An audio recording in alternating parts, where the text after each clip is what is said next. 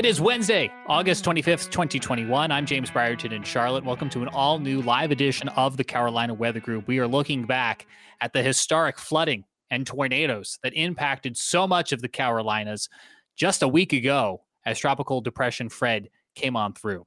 We welcome in your live questions and comments to tonight's conversation by using the chat functionality right now if you're joining us on Facebook, YouTube, or the Carolina Weather Net. And of course, if you are listening on our audio podcast later on, we welcome you in as well. Introducing our panel and our guests this week, we have Evan Fisher and Scotty Powell from Carolina Weather Group. Evan is in Asheville, Scotty Powell is in the foothills of Western North Carolina and Morganton. From WCNC in Charlotte, we have Chris Mulcahy and we have Jason Boyer in Asheville at WLOS. Uh, Jason, let's start right with you. Your television station is right there in Asheville. There was no area harder hit last week with all of this rain and flooding than Western North Carolina. Uh, if you could just bring our viewers and our listeners up to date a week later on where the recovery stands from all of this.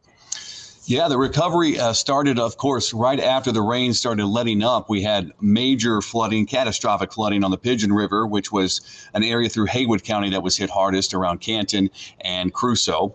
And after the floodwaters receded, which actually happened that night into the morning, uh, the cleanup began, uh, restoration, if you will, of some of the properties, but uh, so much damage, obviously, to clean up. And it took well, it's been over a week now, and essentially they're still cleaning up in a lot of areas. So, what I've seen most recently is um, pretty much just debris on the sides of streets, certainly more mud to clean off the streets in some locations, especially more of the rural locations affected, and um, folks just trying to get their lives back in order. Unfortunately, many, many folks will. Um, forever be changed by this, obviously. You know, even personally, I was changed by it because it was the most extreme weather events uh, that, that have happened on my watch, if you will, in the last 12 years I've been here. So, um, quite an event. Unfortunately, a tragic event with five still. Uh, of course, we lost five lives and one still missing.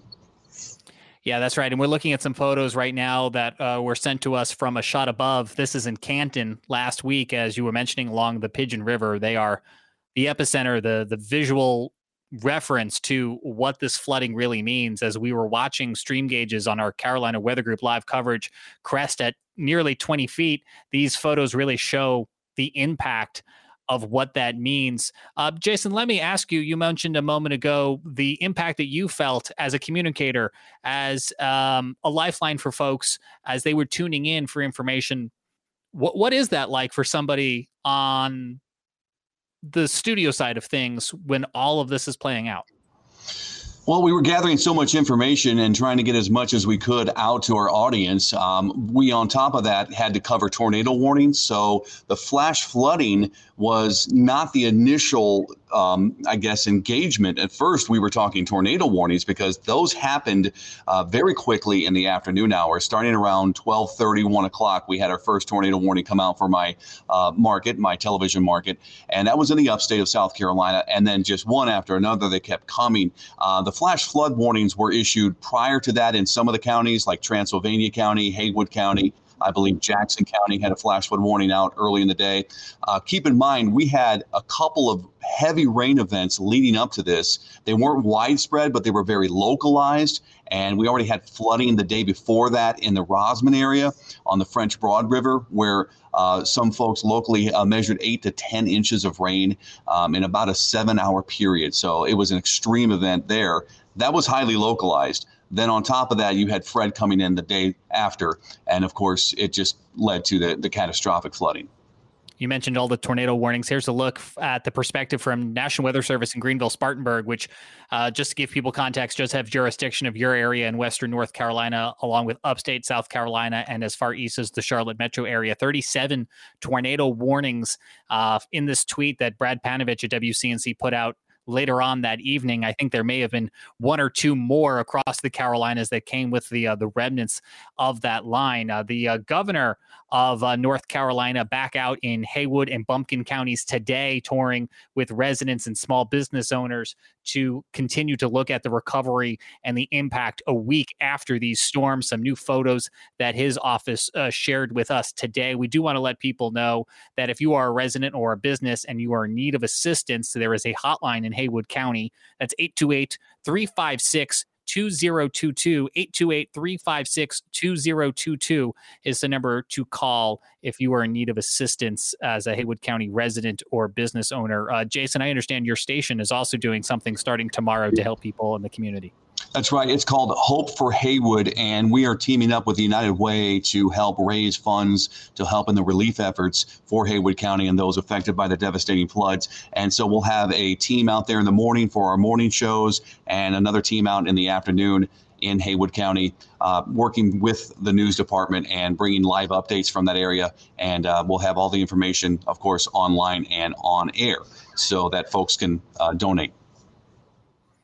We will look for that on uh, WLOS uh, starting tomorrow. Uh, we appreciate uh, all that you guys are doing. I mean, this is this is so much for your community. But as you were mentioning before, as uh, as a not only a professional in the area, but you guys live here. What what is that stress like for this for the staff to cover this and then have to go home and maybe clean up property in your own lives? Yeah, well, I've had flooding at, my house before, and it wasn't related to any major flooding event, but just heavy rain. I live uh, closer to the Pisgah Ridge. I live in an area that is typically a very heavy rain uh, area of southwest Buncombe County. So I've dealt with it personally, but nothing on the level that the folks obviously in Haywood County recently had to deal with. Most of the stories I've been hearing from people is just they, it's hard to comprehend it until you see it, and even when you see it, it's just something that they, even in their careers, haven't experienced firsthand.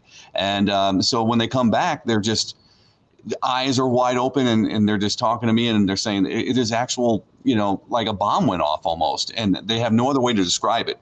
And you know, you see the video, you see the pictures on social media and on TV, and um, yeah, it's very hard to understand just how big of an impact this had and how quickly it went down, if you will. Um, we, we heard about the, the sound bites. A wall of water came suddenly rushing down, and we, we have theories on that. We don't know exactly what happened. There's no dam that broke. There's no levee that was breached. That's not the situation here.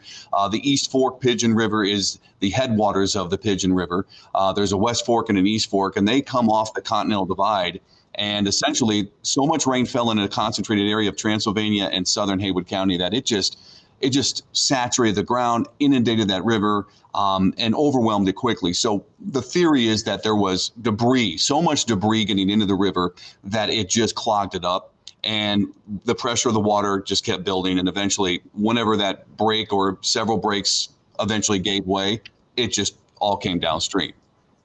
Yeah, we're looking at a tweet you uh, put out last week, Jason, showing some of those radar estimated rainfall totals. Absolutely incredible numbers, and and and video that um, our own Evan Fisher shot, not in this exact location. This is in Fairview, but I just thought of it a moment ago because you mentioned some of the debris, and you can see some of it in your video, Evan. It looks like a maybe part of a tree that's going by here, and you know it, it's nature but it's man-made things as well going down the river. Evan, what were things like the last couple days uh, in your neck of the woods? Yeah, so we were somewhat blessed here in Fairview to only deal with some moderate flooding. We didn't deal with anything near what Canton and Cruso uh, are going through. Out there, out in Canton, Cruso, Haywood County, there's folks picking up the remnants of trailers, RVs, and homes that washed down the river. And here in Fairview, it was mostly trees and uh, more natural debris. Uh, but Jason, I wanted to, to throw a question your way. WLOS, everyone from your team did an excellent job covering this and some of the, the heartbreaking stories in the aftermath. It, it felt on my end like it took a little bit of time for everyone to realize the gravity of the situation up on the mountain in Cruso. What was it like 12, 24, even 36 hours after the event as you were seeing new reports populate? Well, it was just more and more of a grasp of how big the event really was. You know, we, we knew the gauge was exceptionally high. We knew that it was at a record stage, um, a major flood stage. We kept reiterating, look, it's a catastrophic event. This is the wording the Weather Service is using. Um, and this is the first time that I've actually had to use that uh, language um, in terms of flash flood warning here in in our mountains. Um, so you, you emphasize it's a life-threatening event. You hope people are are making the move to higher ground, but then again, you also realize that people are already getting flooded and it's not likely they're watching you know they're not sitting in front of a tv they can't look at their iphones or their androids and they can't really make decisions from what you're telling them at that point, the people that are getting flooded. Um, so the hope is that the message is just passed down the line and that everybody can get somewhere safely more quickly. But we all know that in certain situations like this, it's just you, there's nothing you can do besides tell people what's happening, and that's about it. You know, it, it just came so fast.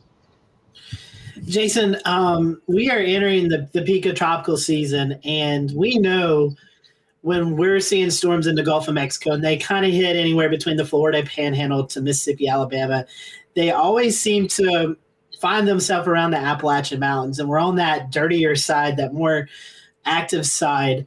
Um, as we go into the the peak of the season, I mean this this you know maybe not particular if it happens again, but the threat of it is real. And I mean we're looking at Invest 99L right now, and the models have been all over the place, and we've seen a shift.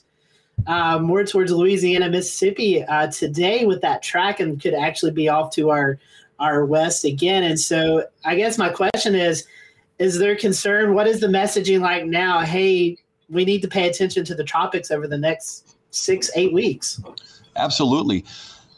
This event was so unprecedented that anything beyond this event now for the rest of the season will get us on high alert, and certainly everybody's anxiety levels will be up a little higher than normal. Um, and I have people that'll Facebook message me on a daily basis now from those areas affected, and even from some of the areas that didn't have major flooding, but they're worried already about me talking about heavy downpours tomorrow or the day after that. What, what does that mean? What does that mean? And you have to kind of bring it back to, to them and say, look, you know, the event that unfolded was like like we talk about a one in 500 year, one in thousand year event. Kind of the, the odds of it happening again before then were very slim. But now that we've had this event, now you've set the stage, as you mentioned, Scotty, for more flooding um, and the possibility of more extreme flooding because of the the way the ground was so saturated. But thankfully, we've had some time to dry out a little bit, and hopefully, you know, Invest 99L. Uh, the fear is that it does come into the Gulf. The fear is that it comes right up through Alabama or Georgia, and the fear is it comes at us again. If that happens, obviously, we will have a major issue once again with flooding and possibly tornadoes. So, I think that sometimes it takes events like this to to wake people up in, in, in, a sense because flash flooding is always one of those things we talk about is it's the number one killer. Um, you may not realize that. Nobody thinks about that right off the top of their head if they're not in the weather world and they don't know it off the top of their head. But the point is flash flooding kills more people on an annual basis than any other weather disaster. We try to hammer that home. We try to hammer the fact that you know the safety protocols to get to higher ground uh, don't hesitate. Um, it just it doesn't always work you know some people will will not move. And, and i know it's counterintuitive too. When you're having a, an event like this it really didn't help that we had tornado warnings and we had big thunderstorms and you're telling people to get out of their house uh, when they feel most comfortable and safe in the house. So there's there's two messages going on and that was really difficult to communicate. We're trying to tell people to stay in their house get to the lowest level of their home in the tornado warned areas. At the same time we're trying to tell people in flash flood areas to get out and go to higher ground. So mixed messages. I think some people just might have gotten confused, and as best as we tried to communicate it. Yeah, the the advice there gets very tricky. Um, from shelter or move or go and and I, Jason, it, it struck me before that in all of your career, you mentioned that this was the first time, if I heard you correctly, that you had a flash flood emergency with this catastrophic amount of damage associated with it. And one of the things we started thinking about last week, but it felt premature, and you can tell me if it's still too premature, but what do you think the lasting legacy of this event is in the community? Well, good question. I think that it's going to hopefully change the way people's mindset um, and approach will be to uh, other events like this. If there's a flash flood warning, they'll they'll certainly be uh, more uh, likely to make the move to some safety. Um, I think that there will be different building codes possibly, in, you know, introduced. I think that they might um, find ways to move businesses further away from the water and the Pigeon River. Um, there's always the flood mitigation that uh, emergency management crews and uh, county emergency managers try to um, start and and proceed with. We, we talk about the Swannanoa River, which often floods down here in Asheville, East Asheville. Um, it's just it's very costly to to divert the water and and to mitigate some of the flood damage. So we'll see how that all goes. And we're hopeful that this the governor will certainly continue to support us and we'll get the funding that we need to to get the county back on its feet and and maybe change the way things look down there and and for the better in terms of building codes and where places of business are. Uh, one last question, Jason, before I bring in um, Chris Mulcahy. From a communication standpoint, you mentioned at a certain point you had an expectation that people were away from their TV screen. What do you think the penetration was of, say, National Weather Service radio or wireless emergency alerts? Uh, if you were to give some feedback, I guess, on what worked and what didn't work in terms of reaching people where they were. Yeah, well, this is solely based on anecdotal evidence. I don't have anything concrete from a poll or anything, but I will tell you this much. We people that live here know that severe weather typically favors the upstate in terms of damaging wind, isolated tornadoes are, are stronger tornadoes. That is just the way it's set up. Um, and there's this false sense of security that I always address when I go talk to um, uh, civic clubs or church groups, uh, Boy Scouts, Girl Scouts, schools, etc.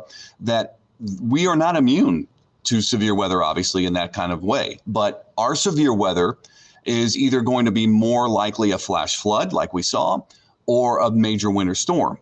And I think that because we haven't experienced the tornadic thunderstorm events that folks to the south have, I don't believe a lot of folks actually have NOAA weather radios here. Um, to be honest with you, um, I don't really see them often in uh, the pharmacies, uh, the grocery stores. I don't see kiosks or displays of them. I I don't believe many folks actually have them. So that would be something that I, I could certainly see improvement on and would emphasize. But if they weren't at sitting in front of a TV or they didn't have their phone on them, I really truly don't know how else they're going to get the message um, unless somebody's you know up the road listening and they call them on their phone or um, it's it's a difficult situation, especially when people are already out of their house or are dealing with flooding in the home, and they're they're focused on getting that water out or stopping the water from coming in. So it's very difficult for them to to really focus on anything else. I think another tricky part of this as well, Jason, is that several of the people who perished, uh, I believe four died in Laurel Banks Campground up in Cruso. That's you're getting into some rural country up there, and it's quite likely that they didn't have uh, uh any connection to a to TV to watching WLOS. And like you said, with without having widespread usage of NOAA weather radios, they were completely without any means of communication uh, or, or, receiving. Uh, severe weather alerts. Uh, that, that's a horrible combination. We never want to see it go through anywhere, but especially in that back country area, a campground, folks in RVs, um, that's quite dangerous for them. Yeah, we go camping a lot. I take my family to local campgrounds, and there's always water nearby. There's a creek, there's the river or something, and the kids play in it. And I look at it, and I always think in the back of my head, boy, that's a flash flood waiting to happen. And you know, it, it's just a matter of time before it happens again, unfortunately. Um, so the emphasis will be to communicate with people that heed the warning. And even if you have any he- sense of hesitancy, get away, move, go somewhere um, I, and it's difficult because driving the roads down in that holler in that valley, navigating the roads when it's pouring rain like that, it's dangerous. So you you have that option of saying, well, get on the road, and then here we are telling people to stay home and hunker down. So there's this this mixed uh, kind of emotional feeling going on. Yeah, and the one message that I think we all can agree here is that you had asked Jason is what do you want people to take from this? But this is something that we almost see year after year. So what's the coincidence is you were saying about that most of the deaths and the people that perished from this incident were in a campground. Well, if you remember just last year, it was November. Like look at how late into the season it went. We had Hurricane Eta that made landfall to our south. And then we had a Hiddenite campground event where 30 people were rescued and two people and even a one year old. And I was personally there. And that when I was looking at that, I was like, where have I seen this before? That's the event that I can compare to that. But both of them were tropical systems that as soon as they make landfall, people are like, okay, we're done. But it always is usually a state in that gets the worst as far as some of the tornadoes because you get that friction. It starts turning into a better example for more of those spin up tornadoes or just one line of those thunderstorms, one after another, where you just have that excessive flooding. So, yeah, you've now seen it, Jason, and we just saw it here locally last year. When these systems move inland, that's where people in the Carolinas doesn't matter if it makes landfall in Wilmington or in Georgia, depending where those outer bands can set up. You have any one of these scenarios. Yeah, I would like to, uh, uh, you know, just uh, put that point out there that you know, you don't have to live on the coast to have the effects. I mean, Jason, we've seen it over the years. I think it was 2004 where we had back to back tropical systems move out of the, the Gulf and we saw extreme flooding then. And um, you don't have to live on the coast in the Carolinas to be affected by these flash flooding, uh, as Jason and Chris just talked about, and also that severe weather threat. So you should, you know, pay attention. No matter if you're on the coast or even inland, you need to pay attention uh, when any of these tropical systems are in the area.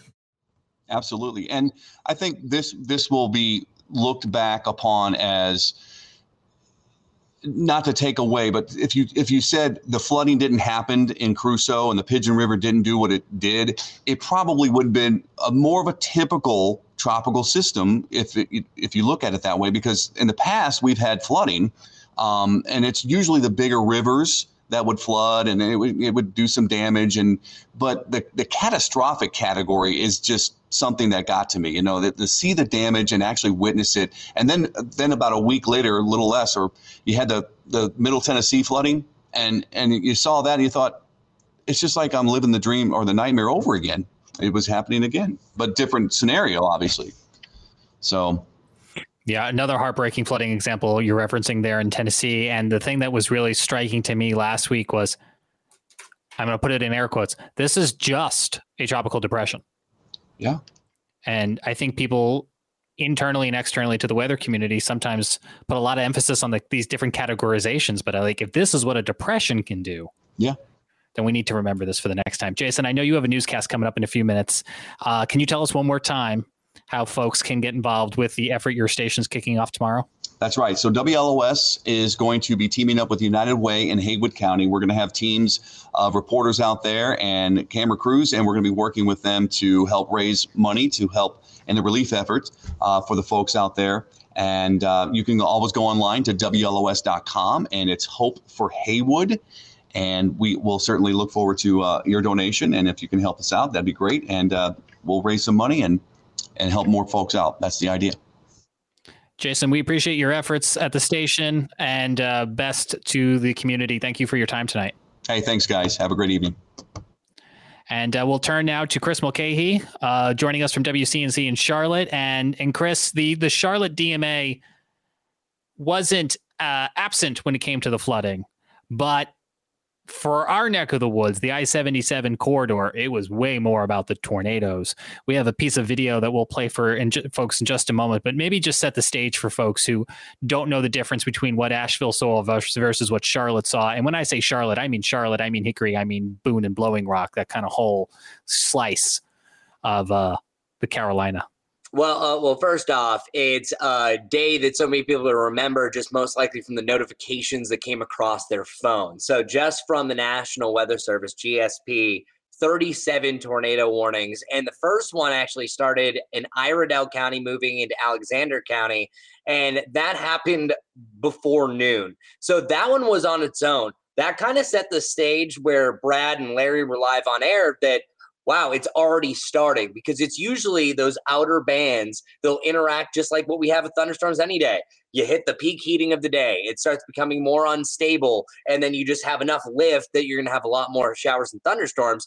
For us, we saw really more warnings than any damage reports. Most of the tornado reports were southwest of us. Just before we got to the area, it was kind of a blessing for us that it was that time of the day that we didn't have as much instability. But it's that one in northern Iredell County, right around Statesville, that moved into Alexander that was different than the rest. Because typically, when you have these systems, you have the QLCS, the spin up tornadoes, or Brad uses says little kink in the storm. This was an actual supercell. So this was on the ground a lot longer than any of the other storms were. So that one was kind of a surprise, but also shows you how far it was from the outer bands, just the moisture and everything this pulls in along with the wind shear that allows for that. Where we are lucky that we had that many tornado warnings and a lot more damage reports didn't come to fruition. Luckily, where most of the tornadoes were, at least southwest of us, wasn't really a populated area that there could have been more activity and damage. They just were in open fields. I thought Jason mentioned it fairly well when he said the tornado warnings is what draws a lot of attention in. But then we sometimes, and royal we as human beings, disregard the severe thunderstorm warnings and the flash flood warnings of the world. And we shouldn't always do that because this is this is what these could mean when we when we look at some of those pictures from western North Carolina. Uh, and that's why I do think those photos from a shot above, those aerial photos of Canton, speak a thousand words. Um, now, the tornado you're speaking of, uh, Chris, uh, was actually also one that was captured on Twitter video uh, from Brandon Pope, and you can see it here in Iredell County. And this ended up being rated an EF1 by the National Weather Service. And, and this was essentially what kicked us off in the Charlotte area. The upstate of South Carolina, Western North Carolina had already had some tornado warnings, but this is kind of what got things going uh, for for viewers and residents of the broader Charlotte metro reason, region. Um, Chris, you had a chance to meet up with the National Weather Service the following day in in Iredell County, and you're going to give us a little bit of an insight here into how the Weather Service does their after storm storm surveys. Um, I don't know if you want to say anything before we go to this uh, particular piece of video, or if I should just go ahead and uh, toss right to uh, the tape. Well, I will say one thing. I was very surprised that it was Trisha Palmer who uh, came out to it, where I didn't know that she went out and surveyed, but this is one of the higher ups at the local weather office. So when she was there, she was there for a reason because this obviously was one that separated from all the rest. But even as meteorologists, weather enthusiasts, whatever you are, you can always learn something from other people. And I will say I learned a lot from just being on the ground here with Trisha. Last afternoon on Tuesday, a tornado officially touched down here in Iredell County, producing damage just like this. Multiple trees down all over the place, and that path continued into Alexander County. This is one of the first tornado warnings of many for the day. The GSP National Weather Service issued 36 tornado warnings yesterday one of the first starting in Iredell County. We want people to take tornado warnings seriously whenever they're issued. Trisha Palmer with the National Weather Service was the surveyor for this tornado. It was induced by the tropical environment. They're hard to see. They're very difficult to warn on because they spin up so rapidly. They're very fast. One of the telltale signs that wind damage is produced by a tornado is the different direction of trees or a convergent pattern. This damage was absolutely from a tornado, but Tricia is here to estimate the peak wind speed, path width, length, and duration. I take the beginning point, the starting point of the damage, and then I follow the path all the way through to the ending point, and then the folks at the office then make that measurement. Dozens of trees were either uprooted or snapped. Fences were blown over or blown out, and one house received structural damage from a fallen tree. The tornado likely spawned as an EF0 but grew in strength. With a weaker tornado, you're going to see the tree snap toward the top, or you'll just see the whole tree just uprooted. Whereas if you see the tree actually snap towards the bottom, that's a slightly stronger tornado. The damage could have been a lot worse, but most importantly, no one was injured. With WCNC Charlotte, I'm meteorologist Chris Mulcahy. And Chris, I'm glad that WCNC let us share that video because it really helps us understand as as the public and as podcast hosts what happens on these storm surveys what the weather service is doing and what they're looking for. So thank you for that exp- explanation. And i guess ultimately it was a lot of the tree damage if i understand that helped them recreate and understand what this tornado really was doing. And what was really neat is that friction is a tornado's worst enemy. It, it, doesn't like it, and friction can come from blapping into trees. So, what was happening with this survey? The first spot that we arrived at, and if you just watch that video, where the fence was blown out and there was a little bit of roof damage, it touched down in an open field. And that was the one trend that you could see. It wasn't on the ground for the entirety of 5.1 miles that was reported it was still one general system. It has to lift back up and not produce any damage for a certain amount of time for it to be a whole new storm. But what would happen is when it would drop down the open field, it came past that one house, it blew out a fence, and then you could see the path and the trees where it lifted back up. Well, once we drove up the road, you could see on the other side of the trees was another cornfield. That's where it touched down. And at that point, it got stronger. You could definitely see that it had a much better strength. It was uh, dropping a lot more trees at that point, and you saw the tops of the trees, as Trisha had mentioned, and she described this perfectly. Picture it like you have a toothpick. It's very easy just to knock off the top, just just quickly with your finger, but it takes a little bit more force if you're down in the middle of it. So picture that like a tree. So once you see the middle of the trees lopped off, as we just saw at the end of that story, that's where you're getting into EF1 strength. So EF0, 65 to 85 miles per hour. Above that mark, well, we are at EF1. This is a very strong EF1 tornado.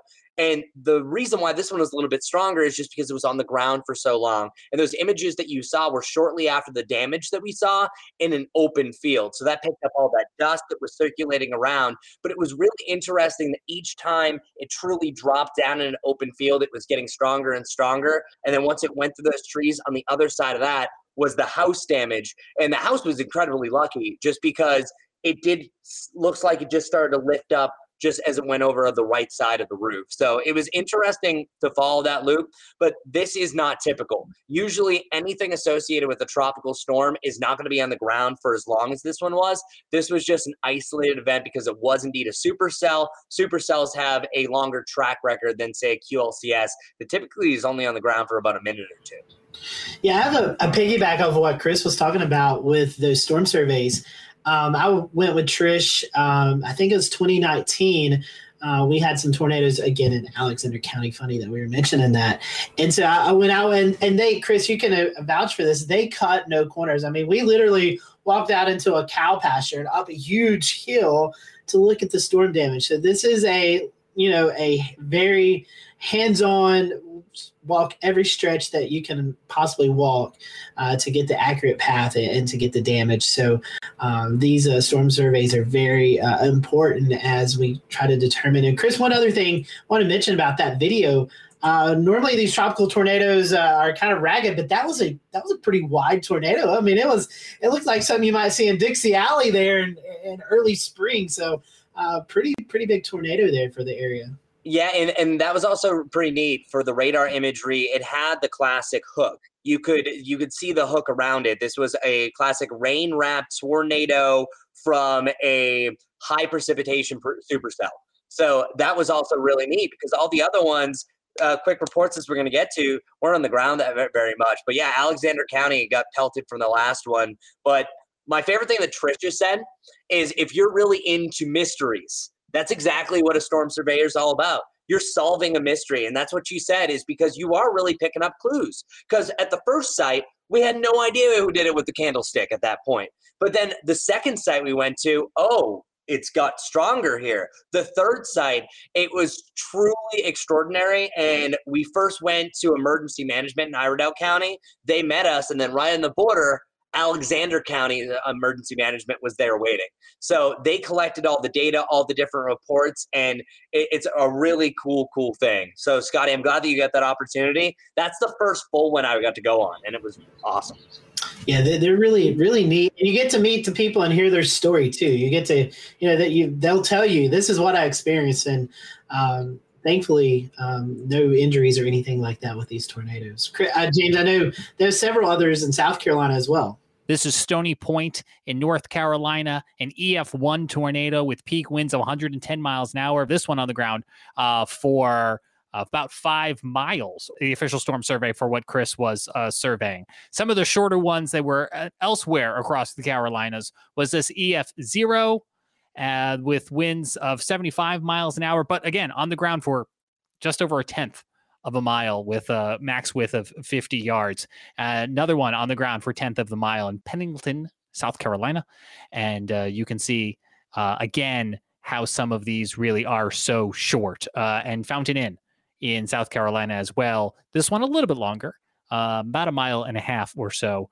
But again, I want to talk about these were on the ground so quickly. By the time they saw many of these on radar and got a warning out, it's it's fast. You got to see it, you got to warn for it. Then on our side, you got to receive it and get to shelter, right? And then you got to do this very quickly. You should always be doing this very quickly, but especially in these tropical setups. And I will just say, Chris, that Iredell one that you went to, if I recall the radar signature correctly, I mean, we could see it on CC, and they they put the confirmed tag on that warning.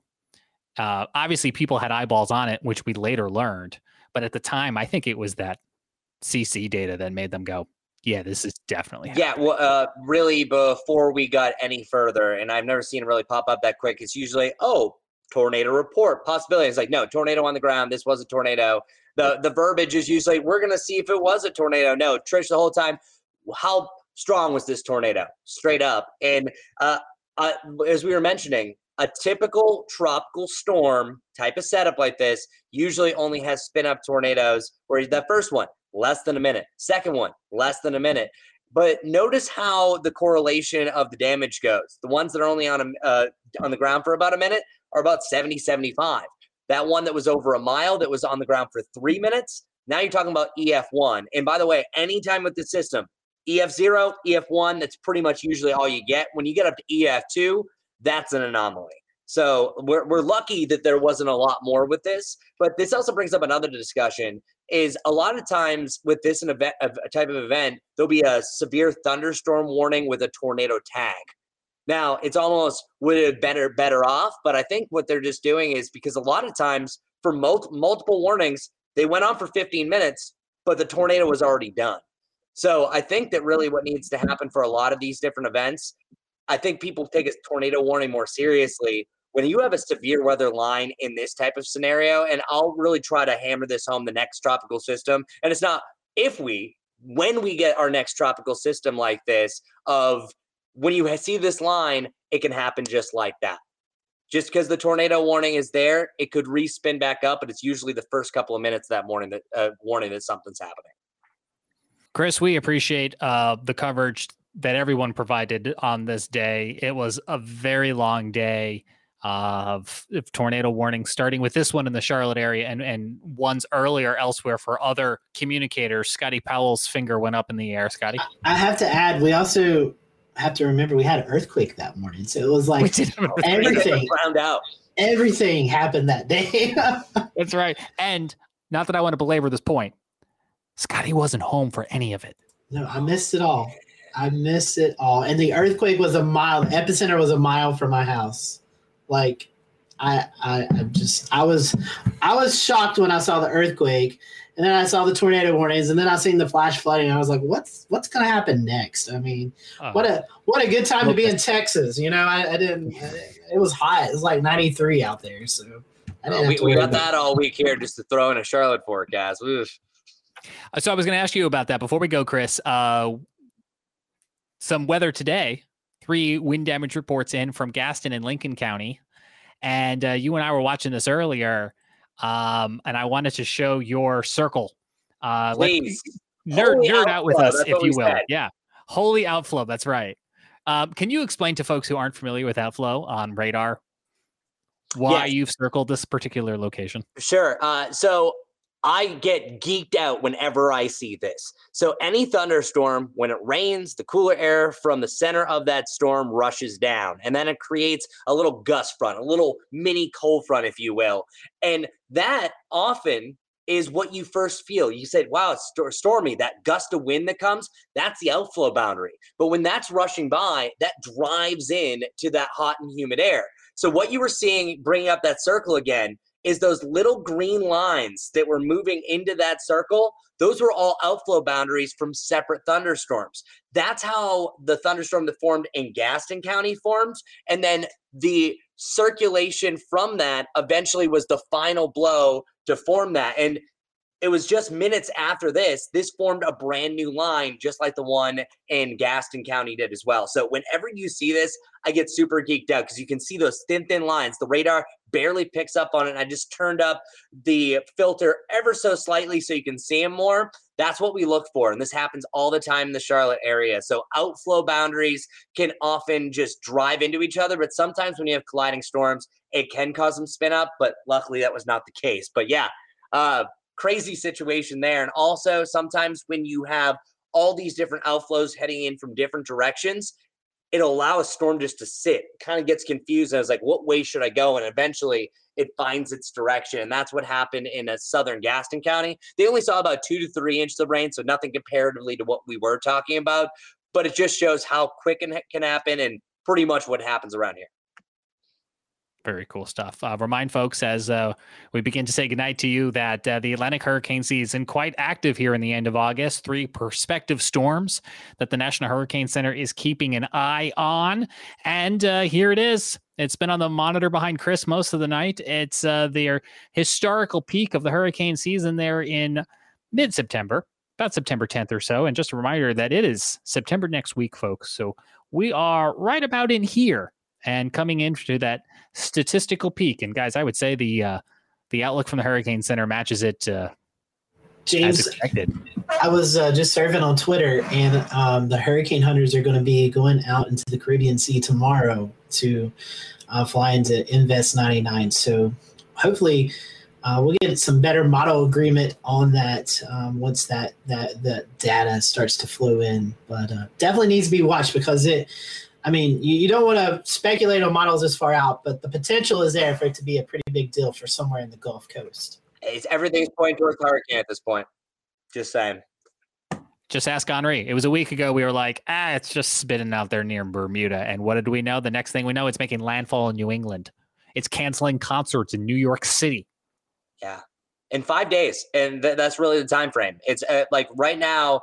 It, the timeline could be the next couple of days. You don't hear too much you could hear uh, tropical depression or tropical storms, either going Ida or Julian. We'll see. I think it's most likely going to be Ida at this point. But then once you get to the weekend, we could be talking about tropical storm to hurricane and maybe even rapid intensification because usually there's three things that'll weaken it. It's going to be that dry air, the Saharan dust as we bring up, wind shear, landfall technically four but then you could also have the case and scenario well those are the three actually. That's what i was trying to get or landfall. So you have all those that are going to be coming into place. The wind shear is going to lighten up. You're not going to have that dust area. And then also water temperatures are near 90 before any of the possible landfall. So that's why i'm not one that's going to be shouting towards the rooftop but for sure this could become a major weather headline and you're probably going to be hearing it in the next couple days Chris, we will see you on TV tonight at 11 o'clock. I might talk about that. How about that? Great idea.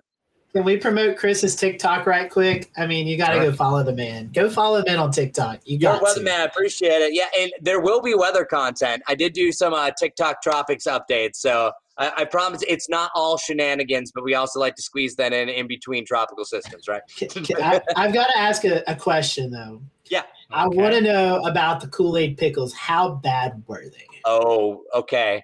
So we had the Kool Aid pickles. Eh, we've done so many. It's so far back now. Um, it, it, was horrible. So yeah, your face, your face said it was horrible. and I, dude, I'm a grim human being. I will try a lot of things that people should not try, and I'm okay with it. I like flat soda, for instance, but when you bit into it, it was sweet, and then a terrible, evil pickle taste comes back in. Yeah, don't don't, don't do it. Don't. There, it. Here's yeah. what this is one of them. This was uh, pickles and maple syrup and pickles and peanut butter. I would pickle peanut butter sandwich all day long. That was great if you watch the video of Chris doing the Kool Aid pickles, like you can see where he's talking about the sour part because Chris, your face is like you just like bit into a lemon or something. It's like oh, the jaw walks up right here. So see, that's the thing. Uh, we weather's number one, but then just having a good time is uh, number two, and that's why I love getting in this group here. This is only my second time. I can't wait for number three, guys. We're looking forward to it, Chris we're uh, we're wanting to do a WCNC team meeting uh, with all okay. of you all. So yeah, we got two new characters. Heck yeah. Mm-hmm. That's right. Do you want do you want to just verbally introduce us to to new colleagues before we let you go? Uh, yeah. So we have uh, KJ Jacobs. Um, he um, came here from the Norfolk market, and uh, we have uh, Brittany Van Vu. uh, I'm so terrible with the name. Vu- I'm going to tell her that you said it great. Yeah, I know. I, I just freaked out. And we have Brittany that is uh, coming from uh, Fort Myers. Van Voorhees, Voorhees, Voorhees, Voorhees. There it is. We got it. Please, can we? This is all live too, so this is forever going to Yeah, be there. there's, there's no getting out of this. Oh no, and I'm sharing it in my Facebook page right now. Hopefully, she doesn't watch. It's, J- Or it's you can James. It's James' fault, so we'll just blame him. Yeah, sorry. Should have teed that one up. Well, Chris, thank you so much uh, again for your time. We look forward to having you back on to the Carolina Weather Group uh, as soon as possible, and we'll uh, we'll watch for those tropical updates for you. And I guess we'll watch for the next edition of whatever you're going to decide to put on pickles. Yeah, I, I- I guess so. Uh, actually, it's going to be. It's called Snickles, so stand by. Ooh, Snickles. Snickers and pickles. Uh, This one's going to be good. No, All right, Evan is not pleased. I'm not. I haven't been pleased with any of it, but that sounds like probably the worst one yet.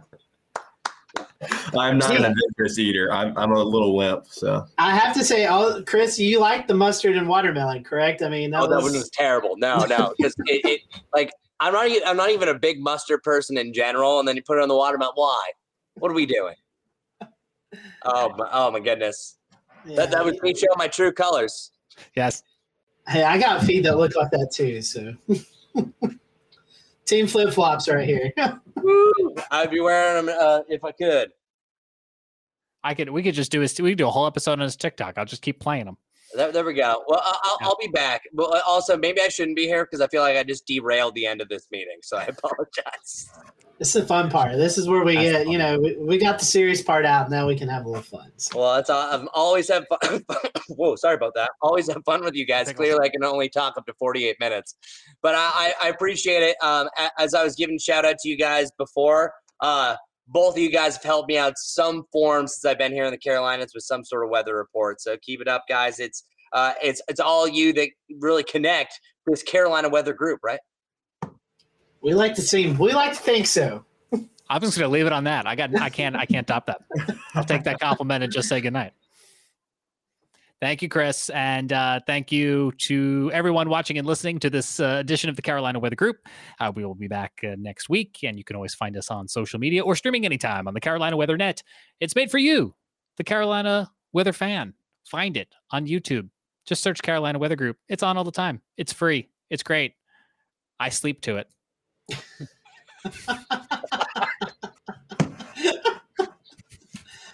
night.